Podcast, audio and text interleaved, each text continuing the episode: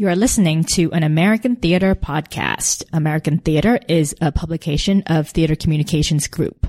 www.americantheater.org.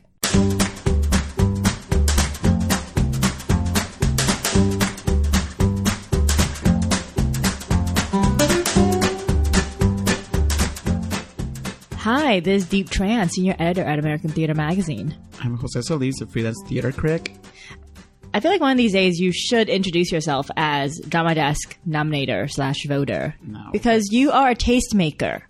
No, but that's not You like, relevant. you make people's taste. Do I though? Me? Yes, personally? yes, I think you do. I think you do. You tell Well- people what they should see and what should get awards. That's very important. anyway, we are your token theater friends. People who love theater so much that we'll even take a complete stranger to the theater because you, we get two tickets to all the shows and so you gotta give it to somebody. So why not give it to a stranger who can't afford to go to the theater? hmm Or who doesn't know they're welcome at the theater? So if you ever want to be our plus ones, please check the Twitter.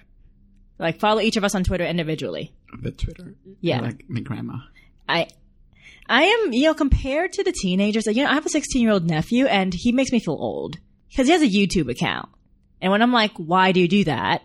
He's like, "Eh, all the kids have them now. It's so creepy. And today we're reviewing some shows, we're talking to a guest, and at the end of the show, we're talking about Michael Jackson. Fun times? Not anymore. So first, Jose, what are we talking about? This week we saw three shows, and we're going to start with Daddy by Jeremy O. Harris. Then we're going to talk about anything that gives off light, which is, uh, Devised? yes, show. And we are going to finish with Recent Alien Abductions by Jorge Ignacio Cortinas. Anyway, and after that, we have an interview with Ali Ewoldt, and then we'll come back and talk about the Michael Jackson documentary and how it relates to theater. So first off, let us talk about Daddy by Jeremy O. Harris, which is sold out until the end of its run, so you can't probably can't get in, but I think you all should really know about this show and this playwright. So go, Jose. When I was 22 years old, I was in college and I was living in Costa Rica. I met uh, an older Italian American gentleman. I mean, he was from Italy. He worked in fashion and he went to Costa Rica for a holiday. And we met and we immediately clicked and he fetishized me, I think, in the way that a lot of white men, you know, fetishize people of color, right? Especially, you know, like just think about me back then. I had no beard. I was like 130 pounds. I was like a twink. What made this um, short relationship different than any other that I had or that I've had since is that this man was so invested in my brain. It wasn't only about my body. He kept telling me that he thought I was too good to be in Latin America, that I was too smart, Mm-hmm. That I was, you know, that I had a potential that needed to go places, right? So, watching Jeremy O. Harris's Daddy, which is essentially about that, about the relationship between an older, white, very successful white gentleman who's an art collector, played by Alan Cumming, and the young African American artist he takes under his wing and under his sheets uh, was very, you know, I would bet, I don't even know what to bet, but I would bet that most uh, queer men of color at some point probably have had a relationship like this With a daddy. with a daddy. Yes, and I don't like that word because that's what I call my father. So it's it's just like gross to me. And the play essentially shows us how the relationship starts, and then it asks, where could a relationship like this go? There's the class and racial differences. And there's also, I mean, I don't want to say this because it's too cliche and too easy, but there's so many daddy issues. Because there's mm. there's Franklin's mom who shows up Franklin's dad who is missing. Franklin's unique type of art making is creating these little puppets. Little dolls. Yes, that look like him and like the people in his life. So, you know, it's daddy issues galore and there's a pool. Did I miss anything? Oh, and all the sex. Yes. Well, I mean, that was kind of like implied, I guess. It's not even implied. It's in your face, like literally. like they have sex in the pool, and the pool water splashes onto the first row of the audience. Which is so cool. it is very cool. And I, I, I'm so excited by, by, you know, like after I saw the show, I kept thinking about so many other uh, gay canon plays like Angels in America and The Boys in the Band and Torch Song. And they are all so freaking white. I mean, like the only character of color in those plays is Belize in Angels in America, who's basically a magical Negro, right? He's just there to service Yeah, yeah. and to help the white people find. he gives them the speeches Yeah. with the lessons. But we don't know anything about him. So I am so grateful for Jeremy existing. And you know, it, after after I left the show, I was so excited that I'm not kidding. I felt the thrill that I felt after coming out when I was a ah. when I was a very young adult.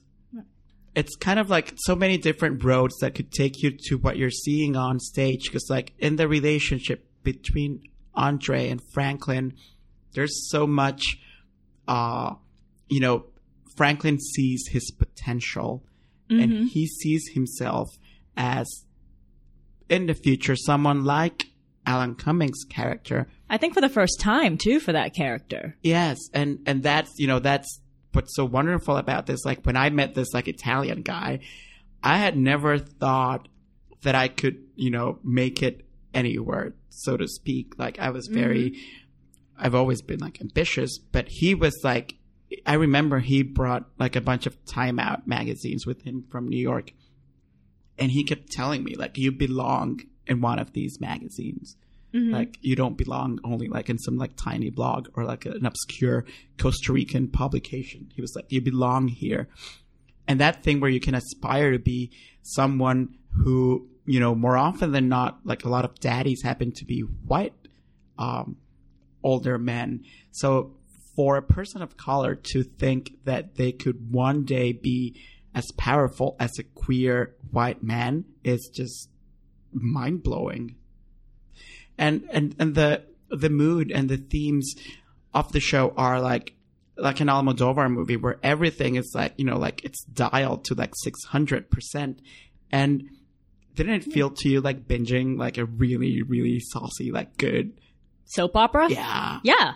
No, and it's interesting. Like the um, the subhead for the play is a melodrama, and so I think if you're going into it expecting like completely like a completely naturalistic play, or you're going to be disappointed. And I think that's a genius of it because yes, it's set in this domestic space, but at the same time, like you have you know this this gospel church, uh, this gospel choir, which is kind of like a Greek choir in Franklin's mind, and you have like all these archetypes, uh, like all these all these heightened emotions and all these and all this beautiful language that normal people don't actually speak in.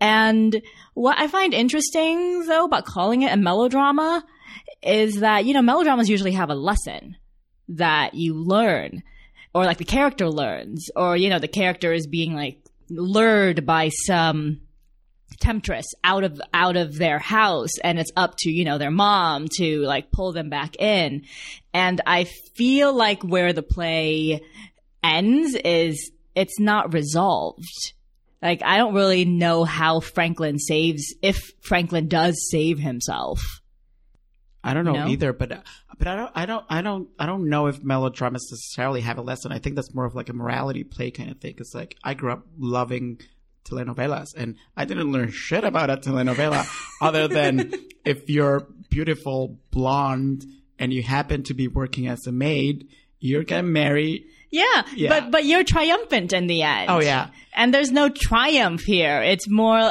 it's more like a, oh crap, this is the actual issue that we're talking about and end of play. but what could be more triumphant for a millennial than that? Than figuring out, oh shit, this is what I should be working on. and uh, and then all and all, all of like the luxury products and the daddy with the pool is kind of like blurring what it is that you're supposed to be working on. Yeah, I mean, like what I what I love so hmm. much about, That's a good point, actually.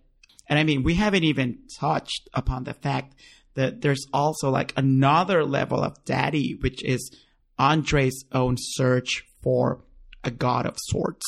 He doesn't know where to pour all of this devotion.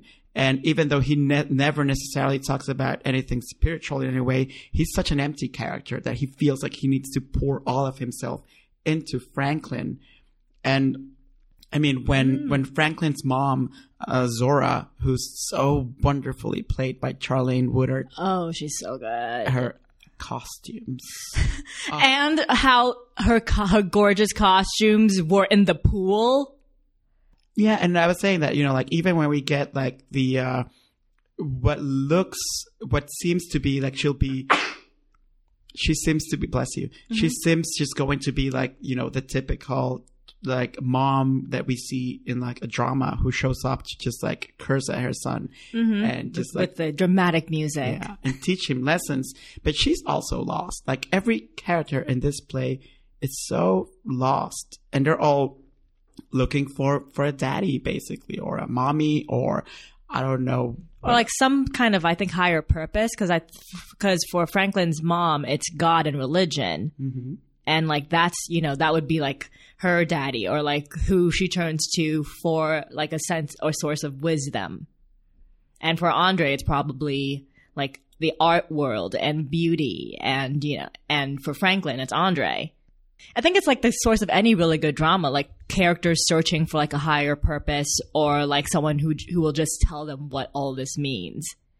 And then they realize none of it means anything.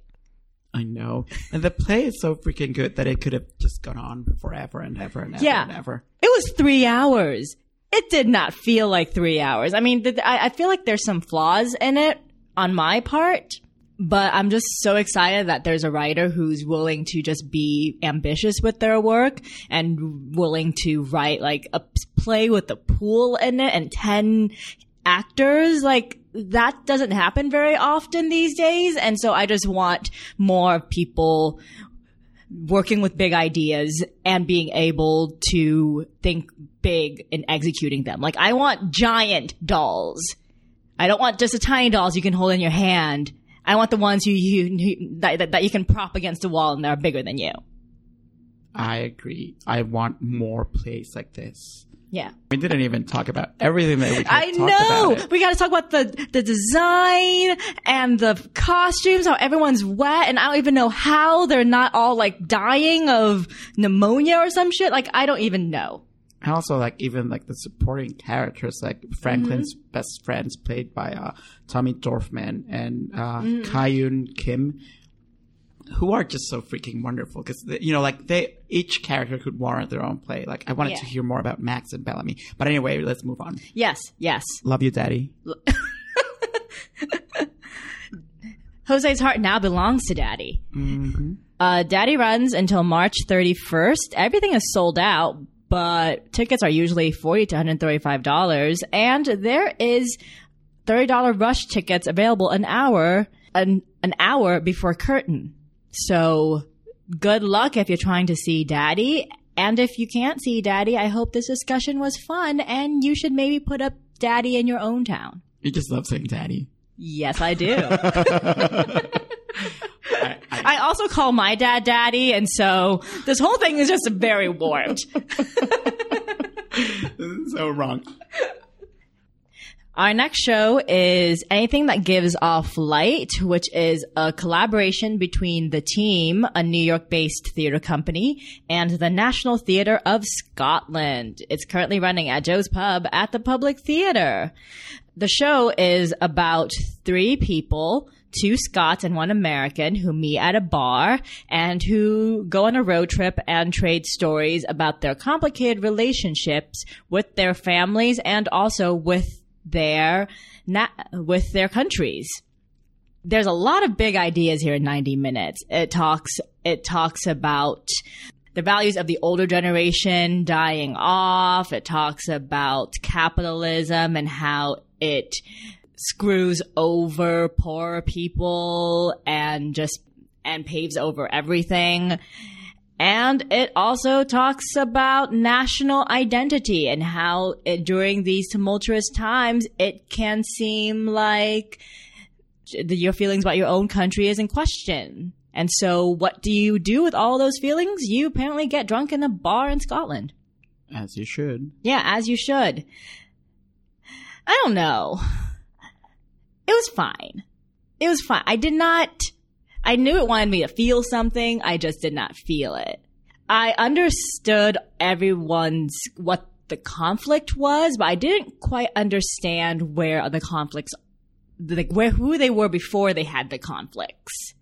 Like there was one character who's like a Scottish expatriate living in, not, I'm sorry, um, he, he he's Scottish, but he feels very ambivalent about being Scottish, and so he moved to London, and, and then he's looked down upon by his childhood friend, who is very very pro Scottish, and and so there's that conflict. But I wanted to know more about why the character played by what is his name, uh, played by Reuben Joseph why he didn't feel like he could be he could truly be Scottish. Why why didn't want to be Scottish?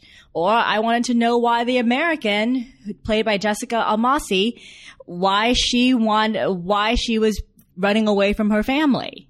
Mm, well, I think that the obvious reason for me why he had a problem being Scottish was because he was Jamaican Scottish. He was. Have you mentioned yet that, that he's a That, he- that he's black. Yeah. The thing is, they only say that once. They only mention that once in the play, and so I don't know if it was something that you we had to infer, or if it was like a a racially blind casting situation. Mm, I mean, I we could see him though, and just the fact that we could see that he had a different skin color was all the information I needed to know why he would want to leave Scotland. To be honest, because he's in London when we meet him, and London is a much more diverse. Uh, you know, it's one of the most diverse cities in the world, so it made that made sense to me. And he keeps talking about his legacy and how his grandma built a home and built a house in a place where we probably, you know, where they probably weren't wanted. I know they don't go into that specifically. No, they the don't. show. They and I wanted them to. yeah, I agree. I just, I mean, I just got all of that. Just, I mean, I guess like as a Really? person of color, yeah, as a person of color, like I'm used to just like imagining more than what we're given with the characters. That's great. I don't think feel like you should. I don't think you should have to though. That's a problem. No, I know, but I mean, I still found him to be the most compelling character. Oh, he in the show. was. Yeah. So like, you know, and it's also that thing where I kept wondering, I forgot the name of the, uh, who's the, the female actor who plays the, the American. Uh, the character's name is Red. The, the actor is Jessica Jessica Almasy. Right. With, with her, for instance, like I got that sense where again, like going back to having not grown up in America, uh, thinking about how every time Americans go to a new place, even if it's like some, some place that's, you know, like super like American friendly, like England, they're, all they do is talk about themselves. Yeah, and it's talk true. about yeah, and talk about how much they love um, their country, and just pretend that they're like you know like America, right? hmm So with this character, with Red and the other dude, just talking and talking and talking and talking and talking all the time, it was like they left no no room for, uh, you know, the the the, the black character to to speak. So I I don't know. I thought that that said a lot without actually saying it like specifically. See, I thought they wanted us to find Ian, the the white, the the white Scottish character played by Martin Donaghy. I thought they wanted to find. I- I thought they wanted us to find Ian, what Ian and Red had to say compelling, and I didn't. I mean, what did help was the music. I think the uh, the Bengsons, which is uh, this husband and wife band who's done a lot of stuff off Broadway, the Bengsons c- composed like original music for this, and I thought the music was gorgeous and so hummable. Had nothing to do with the story. It was more, it was more of like a jukebox musical situation where it's only tangentially related, but if you took the music out of the, of this play, it would have been a lot more dull for me. So the music added, added a lot of necessary color, but I actually didn't, I actually found like what they were arguing about and what they, and what they were struggling with a little bit unclear.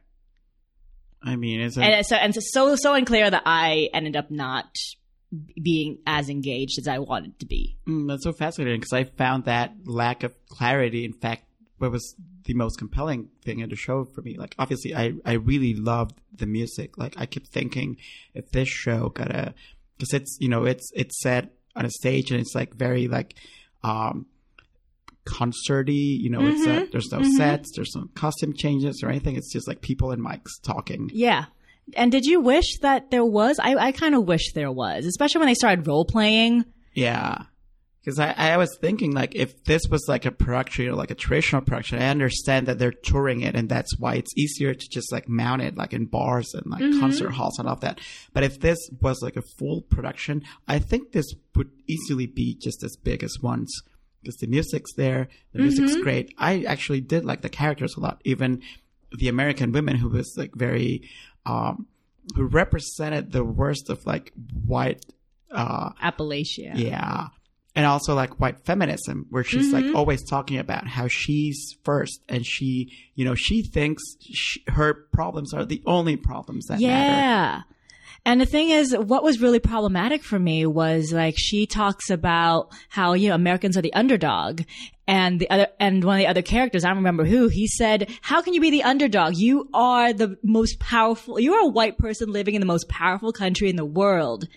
And then at the end of the play, like she repeats that Americans will always be the underdog. And I'm thinking, and I don't really think like she developed throughout this entire process. Well, I mean, but it, it's again like if you're expecting the characters to learn a lesson, this is not the show for you. Like, Hey, if, if anything, the show just reinforces that, you know, exposing in this instance, like a white American woman to a different part of the world, she'll still just be thinking America. Mm-hmm. And I mean, I, yeah, I just found that it made me al- almost wonder if this was like based on like real life people and if it was like a documentary style uh, play that we were seeing. Well, but what, what did you think was what it was trying to say? but it was trying to just say that how selfish we are, how we can be exposed to different people from different cultures, with different skin colors, with different histories. And at the end of the day, we are always going to find it impossible to look past like our noses. Like they go through so much on this road trip. And I guess that all the Hollywood movies, I mean, freaking Green Book that just won the Oscar is a road trip movie where mm-hmm. the white guy fixes racism and teaches the black guy how to be black. And but that's what Hollywood and American storytelling has made us used to. So I appreciate it not having that, not having that lesson. In fact, when the show ends and the characters one by one left the stage, and there's only one person. There's not. There's not even music playing yet. There's only one of the characters on stage who keeps talking. Um, and it is correct me if I'm wrong because I was also having a beer. Uh, but it's the the black character who's left at the end, right on stage. Uh, yes, he has one song by himself, and then at the very end, though, it's Ian, the white Scottish, with the who has candle. who has the last word. Yeah, with the candle. Well, anyway, the last person who remains makes another point about the title of the show also when it's just it's so freaking hopeless. And I guess it's a good it's good that they're serving alcohol at Joe's pub because this, you know, the what you're left with when the show's over, it's just freaking desolation. Yeah, but I guess the moral is try to find some light where you can find it. Basically, Buy some candles. buy some candles, buy some booze, buy a lot of whiskey. Yeah. Well, if there was a moral, which I don't think this show has, I think the moral would be keep the light shining. Somehow. Yeah. Like keep it shining, like keep it going. Yeah, even if everything seems hopeless, which I guess, I guess, I don't know. I think for me, it's if I don't enjoy the characters, You're done. and yeah, Sorry, characters. Sorry, characters. It's not even, yeah, it's not even like they need to be relatable or likable. I just need to find something about them compelling. Mm, that's fair. It's a, it is what it is. I'm glad you liked it though. Oh, I had a great time. Okay, good. Well, if you get to see it, let us know what you think. Anything that gives off light plays until March 31st, and tickets are $35. Though, be warned, Joe's Pub does have a $12 food or beverage minimum. But they also have the best fries in the city. Uh, no comment on Joe's Pub fries aside from shoestring fries are the devil. Don't you love the mayo? The mayo is great. I don't like I don't like shoestring fries. Oh, okay. I don't like skinny fries. I like nice fat French fries. okay, the last show. I have always had this idea that you know how they usually say that when you die, you see your whole life just like flash before your eyes. Mm-hmm. And I've always thought that when I die, which I hope is many, many, many, many, many years in the future, that the real that I'm going to get as my life flashes before my eyes is going to be comprised of scenes from movies and television shows and musicals and plays that I love. Because whether, Starring you. no, no. Starring like the people who were in them. Hmm. Like I, I can already see, you know, like there's probably going to be like a bunch of Kelli O'Hara. There's certainly going to be like a bunch of Vivien Leigh in it. And there's, I don't even know, there's going to be Madonna, there's going to be Kylie. Anyway, that's not the point. The point is, the point I'm trying to make is that we can't help the way in which, you know, storytelling, like visual storytelling, seeps into our brains. Like, have you ever had a dream where you're like in a movie, for instance, or where you're dreaming Oh yeah, about of like, course. yeah. Always, yeah. So just taking that idea uh, as a starting point, Jorge Ignacio Cortinas sets up something that's completely, you know, like uh, unlike anything I've ever seen before. When recent alien abductions opens, we encounter the world's biggest X Files fan, a young man named Alvaro, who's Puerto Rican, and he spends the first part of the show, like almost half an hour, going back and telling us about his favorite sh- uh, episode in the X Files, which happened to be um, in Puerto Rico. And he has this strange uh, idea that this episode has somehow changed after he first saw it when he was a, a little boy, like a teenager. And then the next time he saw it, it was a completely different thing. So he spends endless hours trying to get in touch with the people at Fox to figure out what's going on.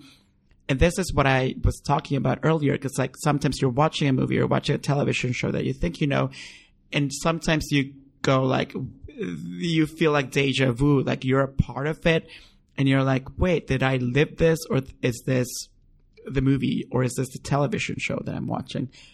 Anyway, we never find out because then Alvaro completely disappears.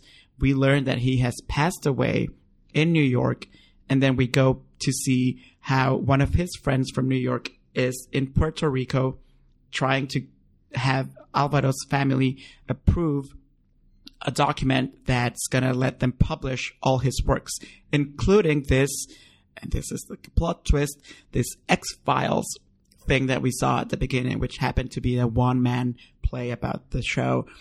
Uh, from there we get, I don't want to like give away too many spoilers, but then we learn the reasons why Alvaro pretty much was forced to leave Puerto Rico. And we meet his family, his brother Nestor and his mom played by the great Mia, Katigbak. who's such a goddess. Oh, she's so good. and we meet Alvaro's uh, sister-in-law and one of his neighbors. And what Jorge Ignacio Cortinas does is that he builds a world in such a way that we understand like every character, and he explores trauma, he explores violence and child abuse, and also he's so in love with television and film references that I don't even know this place so weird by the end. It turns into like this 2001 Space Odyssey meets like Blue Velvet meets like Twin Peaks.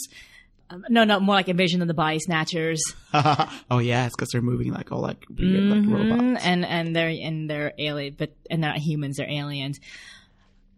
Oh man, there's this play is there's a lot. It's very short. Yeah, it's a short. It's short. A lot gets done in ninety minutes. I think it's like it's one of those things where you really need to pay attention. It's because it's like a slow build towards the reveal that happens, which is like gut punching. Oh yeah. But what I really loved about it is how is how Jorge gets across so much detail without with but with very spare. It's kind of like you know, it's kind of like an Ezra Pound poem where you know where you have like only four words in the line, but somehow it's like the entire universe. And I felt I felt that, and the thing is, like, I loved how yes, he talked about trauma, but he doesn't. But he's not sentimental about it, and he doesn't over dramatizes it. It's like a thing that happened, and here are the repercussions, which I really appreciate because I think there's so there's such an inclination for dramatists to like really play it up or to really ma- you know, create like the TV version of it rather than the, the real life version of it. And what I really loved is how how the play is also about like why we love art so much or like or why we become like or why we get into fandoms of different pop culture properties because like art is a way to escape and if you put yourself somewhere else then you don't have to deal with like all the shit that's going on in your life and i think that this plays a really a really beautiful representation of just like how art can be escape and how art can not heal but at least give or at least give you some source of joy if you can't find it outside and I was wondering, I was wondering for you, like, what do you, like, how how much do you? Because I've read like interviews with Jorge, and and he talked a lot about like how the Puerto Rican identity is also like a big factor in the play, but I don't really know how much it really like factored into why these characters behave the way that they did. Mm, I mean, well, Jorge Ignacio Cortiñas is uh, Cuban American, so. But uh, it's interesting that you ask that because what I really admire also about the show was the way in which he, you know, the the the theater at Walkerspace, right? It's not a huge theater where you have like a lot of room for all this set changes and all that, you know, like fancy Yeah. stuff that we see on Broadway. But it's so interesting that you're touching on that because through very tiny elements, he constructs like a completely different world. Like there's not much that changes from the first act, which is just Alvaro with the television set, and then the second act where we have like a living room, like a very empty living room with like, mm-hmm. a couch and like a little table in the back that we actually never get to see. Yeah, and a TV, Yeah. which is a plot device. But what you know, but if you're looking close enough, there's a scene, for instance, where the neighbor is making coffee and she's making coffee and milk, and she's using a little thing that I'm probably sure you've never seen before that looks like an inverted like hood. Mm-hmm. Remember, like a little sock. Yeah, yeah. Have you seen those before? No. Okay, so I immediately saw that, and that's called a colador, and we use it to make drip coffee, right? Oh. I immediately saw that, and even though if everything else was very like nondescript, you very like America, you know, living room kind of situation, that little thing just gave it a spin for me. Like suddenly, mm. I was not in America anymore; I was in Puerto Rico. So it's like texture. Yeah. Okay, remember so but it's not so it's not like an over identity play about being Puerto Rican because I don't really think I got that oh no, not at if all. it was there. So with all these little touches, he's infusing the play with all this Latinidad, which is so exciting because I don't get to see that at all on stage. Yeah. And what he's pointing out, I felt, even though this play was uh, written after Maria, for example, like Hurricane Maria devastated mm-hmm. Puerto Rico, right? But what he, in a way, I guess, unintentionally, he's drawing so many parallels and just saying, you know, like, hey, white Americans, you know, like, if it's just this like little colador that lets you know you're in Puerto Rico, it means we're not that different, man. Like, Yeah, why are yeah. you, yeah, why are you fucking racist? and Well, and and we're also they're also citizens. yeah, yeah. And also the way in which, you know, like, I, I mean, probably it was the same for you growing up and the same that, that we see for Alvaro. It was definitely, certainly the same for me growing up where all we got were like shows about white Americans, right? Like mm-hmm. things like the Oh X-Files. yeah, yeah.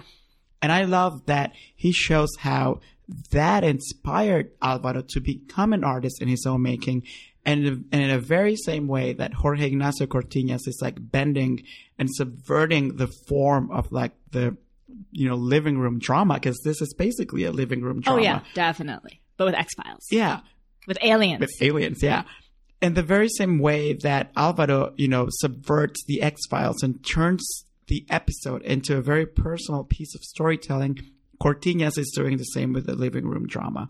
And and while, while you're talking, like it, it made me realize because like it opens with an X File. They talk about an X Files episode that was set in Puerto Rico and how it wasn't actually Puerto Rico. It was just some producer's backlot in California.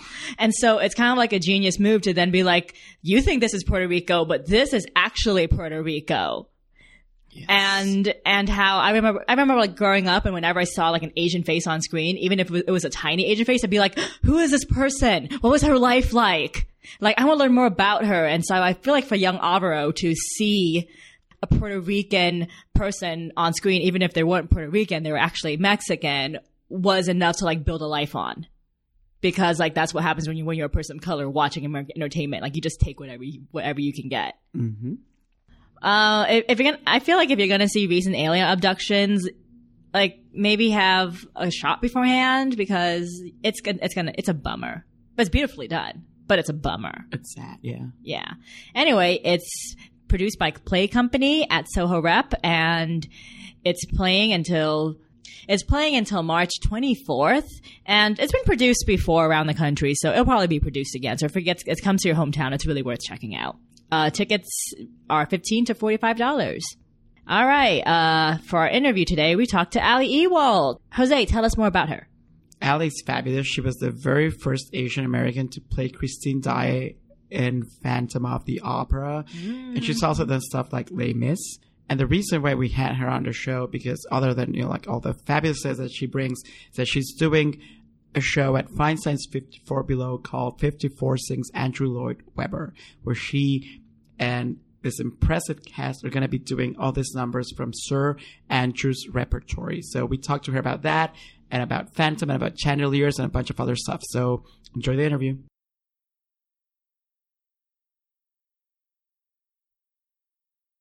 Ali, well, thank you so much for joining us. Thank you for having me. I'm so excited about this show you're going to be a part of at Feinstein's 54 Below. It's Mhm. 54 Sings Andrew Lloyd Webber. Yes.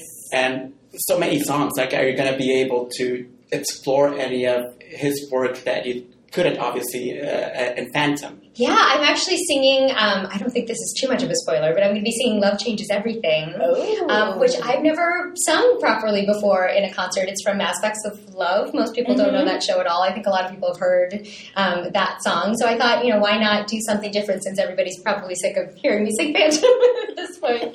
To bra- branch off and let somebody else get to carry that torch and you know sing those beautiful melodies. Like one of the beautiful things about Andrew Lloyd Webber's work, I think, is that you know, like if you're uh, if you're a female actor, there's like a, a kind of like a road you can follow. Like you can play Christine, then you can play Grizabella, and Uh-huh. at some point you're gonna be like Norma Desmond. Yes, exactly. There is there's a great there's a great progression that's possible. One of our um, when I was doing Phantom on Broadway, our current Madame Giry, who I got to work with as well, Maree Johnson, was one of the first Christines in Australia. And then you know she got she had kids, she took her career in different directions, and then she got to come back to the show as a completely different part, you know, um, in, in a more mature mature and wiser role, um, which I think she really appreciated, especially having the experience of getting to be Christine and, and see the show from a different angle. I mean, one of the things I've always heard from singers about singing in the Andrew Lloyd Webber score is like it's so punishing for female singers, or he or he hates female singers basically. And Kyle LaFone basically said Vita ruined my voice for a little while.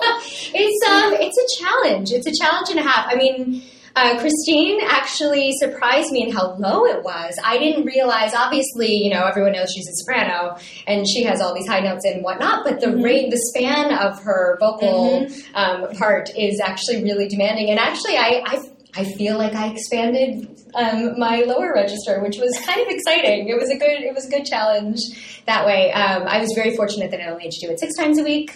Um, that was a lovely gift that Sarah Brightman gave, um, both in having Phantom created in the first place, but also in um, having all Christine's only having to do six of the eight shows and having an alternate who did the other two. Um, but I had to be really diligent about my time, both on stage and off, we were talking about how um, you know I I personally think that drinking alcohol doesn't help me sing in the long term, and so I find it um, comforting to myself to abstain when I'm playing really difficult parts. So I did that with Christine to try and just do as much as I could to get as much moisture in my body at all times, steaming and whatnot, and all the different vitamins and regimens and psychological tricks so that I felt like I was capable of singing such a difficult score. The, many of Andrew's musicals are the entry point for so many people. Mm-hmm. You know, for, for to, who fall in love with Broadway either through uh, Cats or a, a lot of people fall in love Yeah. with Broadway through Cats and Phantom. Mm-hmm. And That was mine. what was it? Huh? Oh, I fell in love with Broadway through Phantom. Oh. Prob- very problematic, but it's fine. so what was it like for you to know to, for lack of you know better words, to live like the dream and Yes. like to go from being you know like being impressed by the work and then to doing it. Yes, and I had exactly that journey. I remember I saw Cats for my fifth grade graduation. I went to watch it with some of my friends. I have some very dorky pictures of us, us watching Cats, and I watched Phantom for the first time when I was 10. I remember mm-hmm. exactly where I sat. We were in one of the boxes, which are, are not actually my favorite seats in the theater, FYI, if any of you are going to go see Phantom. Um, but my dad, because I think we were in we were in some sort of box that had the number five in it, and my dad had covered up the other part of it and kept saying the whole time, like, "We're in box five. The Phantom's going to come in." So I remember exactly where we were. Um, but I think what was so great about then getting to play that part, because of course, when I was 10, I saw Christine on the stage and was like, ah, mm-hmm, I want to do that. That would be amazing. Um, so then many years later, for that dream to come true was amazing um, and very satisfying, but also, you know, there was a lot of, I felt a lot of pressure. Um, put upon myself because this had been my dream for so many years to actually fulfill it in you know the appropriate way. Um, but I also found it really inspiring to know that that was my journey into musical theater, and that so many of our audience members, this would be the very first musical they ever saw, um, the very first Broadway show they ever saw. We have so many um, foreign people that come in, tourists that come in to see the show, um, and they come to see Phantom because they hear that that's what Broadway is. And so I think as a performer in Phantom, it's a great responsibility to do a great job of storytelling and performing musical theater. So then ultimately, I hope they will go see lots of other shows and maybe smaller shows or off Broadway shows or shows that have just been written that nobody's heard of before because they fell in love with what we were doing and how we were telling stories through song and musical theater. It's so uncanny because like the chandelier thing never gets old. I know, right? yeah, and is it as fun, as much fun to be doing the show? The chandelier moment was actually really it was it was always thrilling for me because part of the nature of Christine, because of the time period in which she lives and the way the show was written, is that she unfortunately often is very passive. Um, and I think a lot of my challenge was finding the ways that she wasn't. But in the moment with the chandelier, the way that it's directed, she is just standing still and kind of watching the thing happen, and then it's Raoul who comes in and saves her, um, which makes it kind of exciting because then there's somebody exactly in the path of the chandelier. But it also makes it really interesting, particularly when you you're working with multiple men playing Raoul and understudies, etc., to have that kind of trust exercise to always believe that the whoever you're playing opposite that day is going to save you. and they always did. They were always wonderful. There was never there was never a doubt, but just kind of that guys, guys, you're coming, you're coming, right? Because it's getting kind of fast. I hope you haven't been drinking. Yeah, exactly. No, they were all they were all professionals. They were there in time. One of my favorite stories that I heard, because of course, part of the joy of being part of a long running show that's been around for 30 years and has had life on tour, etc., is that all the blooper moments get passed down um, in stories over the years, and so you get to hear about all these different things. And um, one of our cast members, who I will not name, um, apparently was once playing Raoul on tour, and on tour, oftentimes the um, the stages are different lengths or widths or whatever depths, and um, and they were in some city where it happened to be very long, and Raoul has to run all the way from stage right to center to grab Christine. And this Raoul realized too late that he wasn't going to make it in time. And his cover, which I think is brilliant, was that he shouted, Christine, save yourself! so that she knew to run out of the path of the chandelier. Which I think is kind of genius. Right. Because everybody was safe, nobody got hit by anything. Which, because wow. Right, and you know what though? The show is basically her saving everybody. It's true. It's true. She saves Ralph many, many times. Yes. And herself, and Mhm. you know everybody who could have been harmed by the Phantom, you know, in the in the future as well. So she she is she is her own heroine in so many in so many ways. So it worked it worked for that moment too. I'm sure. You have a degree in psychology from Yale, which I find so fascinating. but I feel like that's like the perfect way to be to like segue into being an actor because isn't acting mostly like getting into head spaces of different kinds of people? Yes, I think that's exactly right. Honestly, my my my degree from Yale sounds a lot fancier than it is. It basically was. I went to Yale, no big deal, right? No, no, no, whatever. But but it was I was trying to find a, a place that I could go where I could study academics because I knew I was always passionate about um, about my studies and somehow I knew at a young age that um, being a performer professionally was very difficult. Which is, you know is obvious to all of us now, but you know, as a kid, you think, "Oh, it's amazing, dream world! You get to wear pretty clothes and bounce with people." Um, and so I thought it would be a good idea to have a background in something else. And so Yale, in a lot of ways, was kind of my denial phase where I thought maybe I'll find something else that I could study that I'll be similarly passionate about and take voice lessons all the time and also perform in all sorts of like weird student productions that happen all the time at Yale, which was very cool. Um, and psychology happened to be the major where I said, you know, like I'm interested in all of these classes, which again, like you were saying, I think is because the root of it was I'm curious about why people are doing the things that they're doing. And so that was the major where I could fulfill all the coursework and still have a lot of extra time to go do um, my extracurricular performing of, you know, whatever weird play or strange opera with awkward props and things that I was doing on the side. I mean, do co-stars ever come up to you and be like, "Hey, I have a problem"?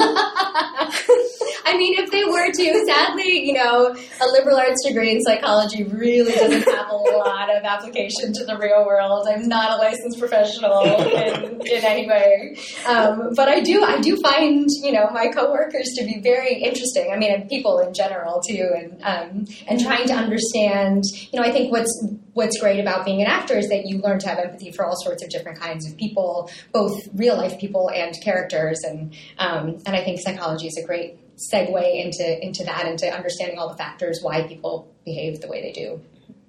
Uh, as an actor, you're asked mostly to communicate and express yourself through song and music. However, I thought your work in Anne of Green Gables, which is a Oh. dance piece, was exquisite. Thank you. And and I'm really curious, what did you learn about yourself as as an artist by Yeah. getting to you know exercise different muscles? Oh, thank literal you so much. muscles. Literal, literal muscles.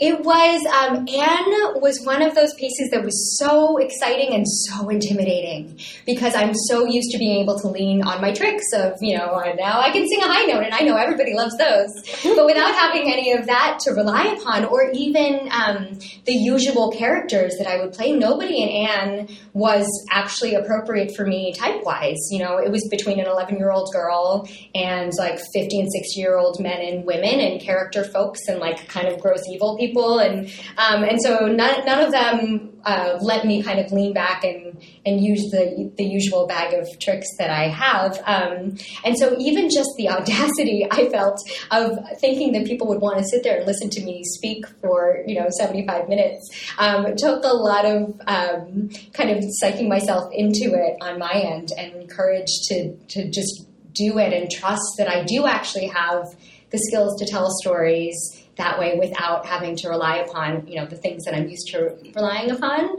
Um, and so um, and it, and what really was difficult about Anne for me too was the concentration of it. Because normally um, I if I'm doing Phantom of the Opera I have people to look at. And they I say something they say something I say something they say something. And I get to play off of whatever emotions they're giving me the words they're giving me. Um, and with Anne of Gables, because I was the only one speaking the entire time, I had these beautiful dancers with me, but I didn't get to, they, they couldn't prompt me if I lost my line, or they wouldn't even say anything to me. They were just there to sort of help me express emotion. Um, and so just to kind of keep on myself and concentrate on what, what was coming next and who I was going to be and the story that I was telling was was really hard. I had to, I, I did a lot of meditating during that time. Um, and even just, you know, I, I find that that over the years with phones and screens and whatnot, my attention span has dwindled.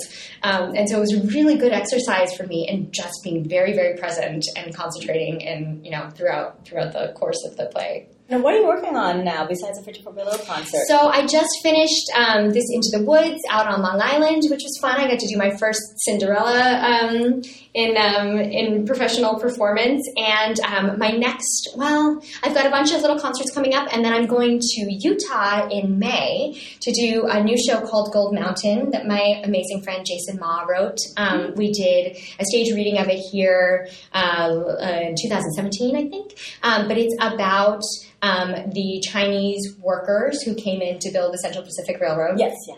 And what's exciting about doing it in Utah is that they celebrate sort of the completion of the railroad every year, and this year is the 150th anniversary, and it's the first time they're inviting, because there's a big Chinese American community in Utah, that they're inviting the Chinese American community to also partake in it. And so they're bringing us out there to perform this musical Gold Mountain, in addition to all the other celebrations that are going on to really um, celebrate the work that the, the Chinese workers did as well in, in creating the railroad. Oh, and where is it being put on? Uh, it's going to be in Salt Lake City and in Ogden. We're going to be there for, for about a week. Amazing. Yeah. And I, I love it because I, I love that people are actually talking about this history now because Mhm. there's all these assumptions that we were all taught about. Oh, white white people built this, what built America, Right, right. And we're all inheriting. It's like no, we all did. Right. Or the immigrants have only been here for so long when Yeah. actually like we've been here for a long time. Actually. We're a pretty integral part of the history of the fabric of, you know, of this country. And so it's exciting that there that um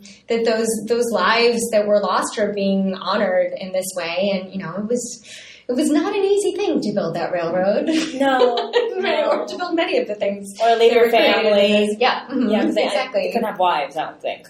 No, no, Yeah. I'm I'm playing the um, the prostitute that basically sold Whoa. herself. hmm I know, I know. Well, it's it's the lot it's the lot of an actress in musical Yeah. theater. It's not the first time, um, but um, but my character's story is that um, her her father and brothers left China to come to the states uh, to look for the quote gold mountain, which ended up being not gold, but them building the railroad and sending money back. But they were killed on the way over, um, and her family didn't have any money for food, and so she sold herself to go over there to support her mother and her um, and her younger siblings. And so I ended up being sort of the sole in this story, the sole um, Chinese prostitute in the the local brothel, who then comes and kind of um, interacts with the workers, who kind of shun her at first, and then she finds a love interest and um, gets to participate in their their story as well. I hope you have a happy ending because prostitutes still good things will happen to prostitutes in musical theater. You know, I don't I don't want to spoil it, but um, it's a it's a tough it's a tough life. I don't I don't think a lot of the people that worked on that uh, railroad had really the ending. Yeah, unfortunately. Also, there's pretty women, so at least one sex worker gets a Right. One, one sex one, worker one, gets yes, a raise. yes, exactly. Exactly. Uh, would you like to invite our viewers to come see you everywhere you want to Yes. invite them to Feinstein? Yes, please, Utah. please. We're going to be uh, singing Andrew Lloyd Webber at Feinstein's 54 Below on March 25th. Two performances. I believe it's 7 and 9.30, 7.30 and 9. Look it up. It's on the it's on the 54 Below website. Um, if you happen to be in Utah, come check out Gold Mountain. And you can follow me at um, on Instagram at Ali Ewoldt, A-L-I-E-W-O-L-D-T, also on Twitter and on my webpage. And I'll put all the random stuff that I'm doing coming up up there. Yeah. Thank you so much Thank for you for us. having me, really. Thank you so much. It's a pleasure.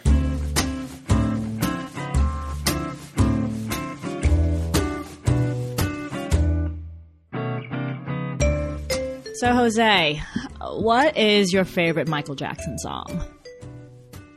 It depends on the day, but usually it's either gonna be like "Beat It" or "Don't Stop Till You Get Enough." Or no, wait, I think mm, that's so tricky. That's so that's a trick question. It's so hard. I know.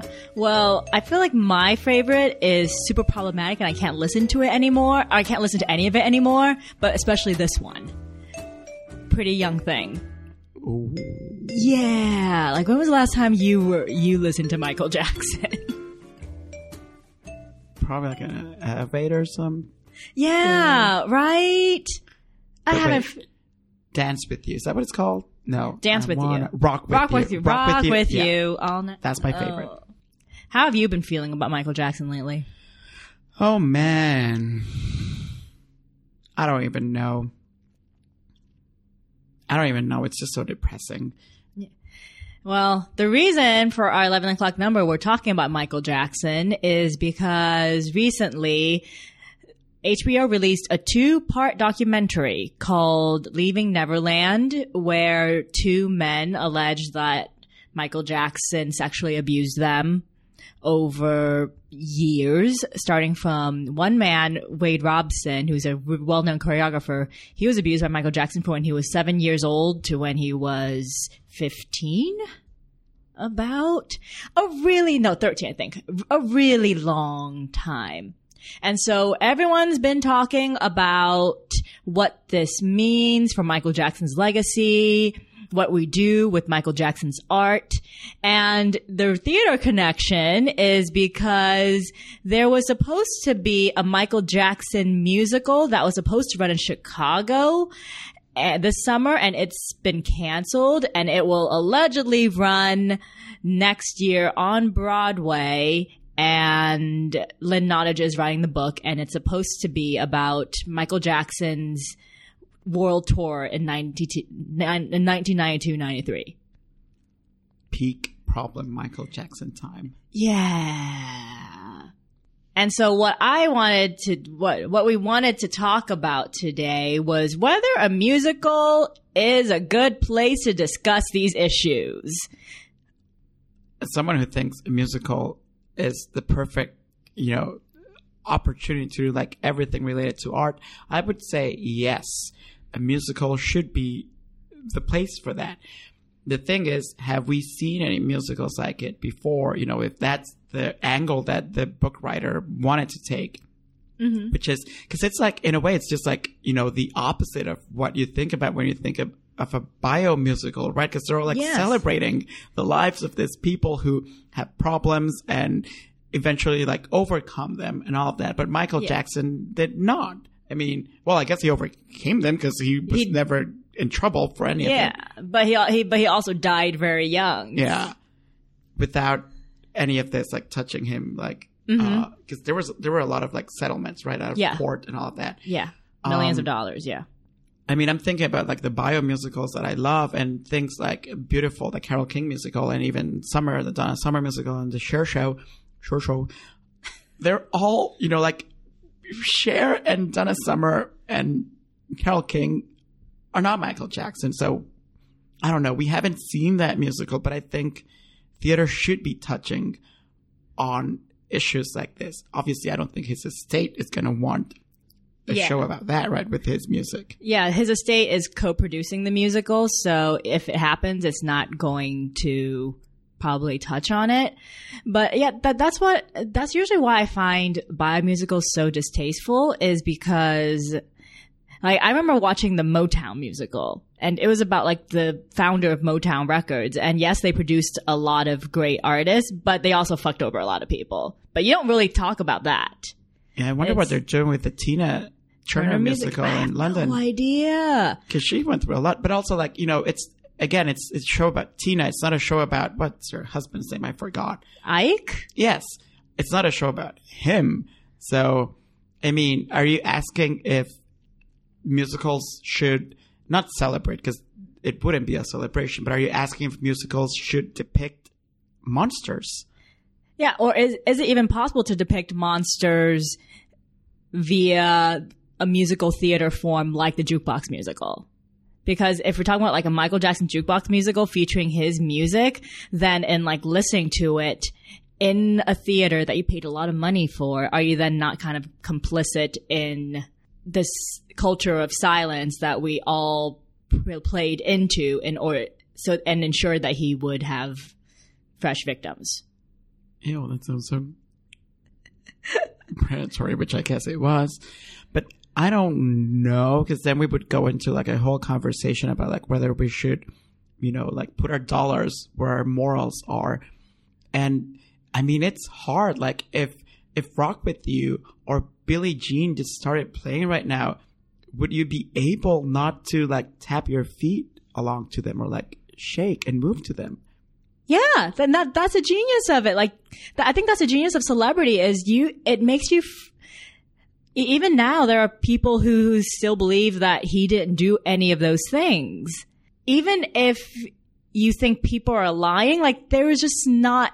There's just certain behavioral things that are not normal to regular human beings. Like grown men should not be sleeping in the same beds with young children that is problematic. And yet somehow because he was famous and because he wrote such great songs, he, he, all of the shady stuff is forgiven or you just turn a blind eye to it. And so I think if we could somehow make a musical about the toxicity of a celebrity and celebrity culture, that might be compelling. And if it made, made us maybe like rethink these songs in a different way or hear them, but feel complicated about them instead of just thinking, oh, this is a great song. I love this song. I personally don't subscribe to the idea that we should not, you know, engage with their art anymore. Maybe I would say don't buy his records and don't buy tickets to his musical. but if you're listening to it, you know, you can't, you know, you can't deny that he was a genius. Yeah. And, and, and I don't think like what he did denies I don't think what he did takes away from the fact that he created great art. I think, but my issue is like that art also made it possible for him to abuse people. Like these women let him, let their sons, the moms of these boys let their sons sleep in Michael Jackson's bed because he was Michael Jackson. Yeah, it's just like gross on so many levels. And so I, I don't think like you can separate the art from the artist completely, but I think like knowing about the artist can help contextualize the art or can help you understand the art or give you more dimensions around it. Cause I think, I think we, I think we as a culture should at the very least be able to not, not, not just like not give money, but like grapple with these moral issues instead of pretending they don't exist. Mm. Because at least then we're all in it in the uncomfortable space together, and we're not just we're not just like putting victims in the space by themselves. Yeah, I mean, I, I agree with that, but I just, I just, I, I don't know. I, I would not stop consuming the art of someone who made good art mm-hmm. because there were horrible people. Because I've always wondered this uh, I think you know one of the curses, uh, obviously one of the blessings, but also one of the curses of living in the age that we live in is that we know too much. We know too much. Everyone, mm-hmm. and I've often wondered uh, when people, you know, like start saying like you're like sick for listening to Michael Jackson, or you're like a terrible person for listening to Ivanka Trump. No, I'm kidding. Ivanka, yeah, Ivanka. I won't defend Ivanka. But when people say stuff like that, when you're like, you're a bad person if you listen or if you read or if you watch like a Woody Allen movie, for instance. And I've often wondered, you know, Roman Polanski. What? Can you watch a Roman, Polanski movie? Yeah, or, you All know, right, people like okay. Polanski and Woody Allen and so many Yeah. people, you know, like now after the, the Me Too movement, like people just started saying that anything that Harvey Weinstein had produced should not be watched, right? Mm-hmm. And that kind of thing. And I often wonder, like, sometimes even when I'm going through the Met and I'm looking at all this like ancient art and I wonder, you know, what if we found out someday that Leonardo da Vinci was like a puppy murderer or that he was a serial killer or that he was, you know, a serial rapist or that he was racist. You know, if if I we mean, they're found all racist. well, yeah, that's a good point.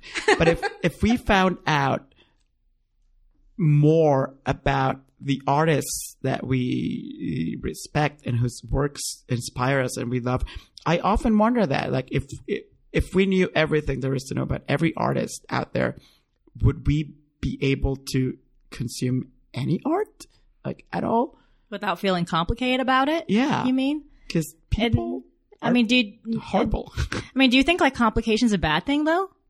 Oh no, not at all. But I'm what I'm what I'm what I'm trying to figure out is the opposite of that, which is when people just flat out stop, you know, uh, where they reject and they like decide to like eliminate, Mm-hmm. you know, delete all their Michael Jackson music from their phones, for instance, Mm-hmm. or burn their records, or remember just like something similar was in a in a obviously like in a different way was back in 2003, I think, when the Dixie Chicks were against the Iraq War. Yeah. And all the conservatives started like burning their albums and like sending them death threats. And like, remember they're like bulldozing Yeah, yeah. over their albums.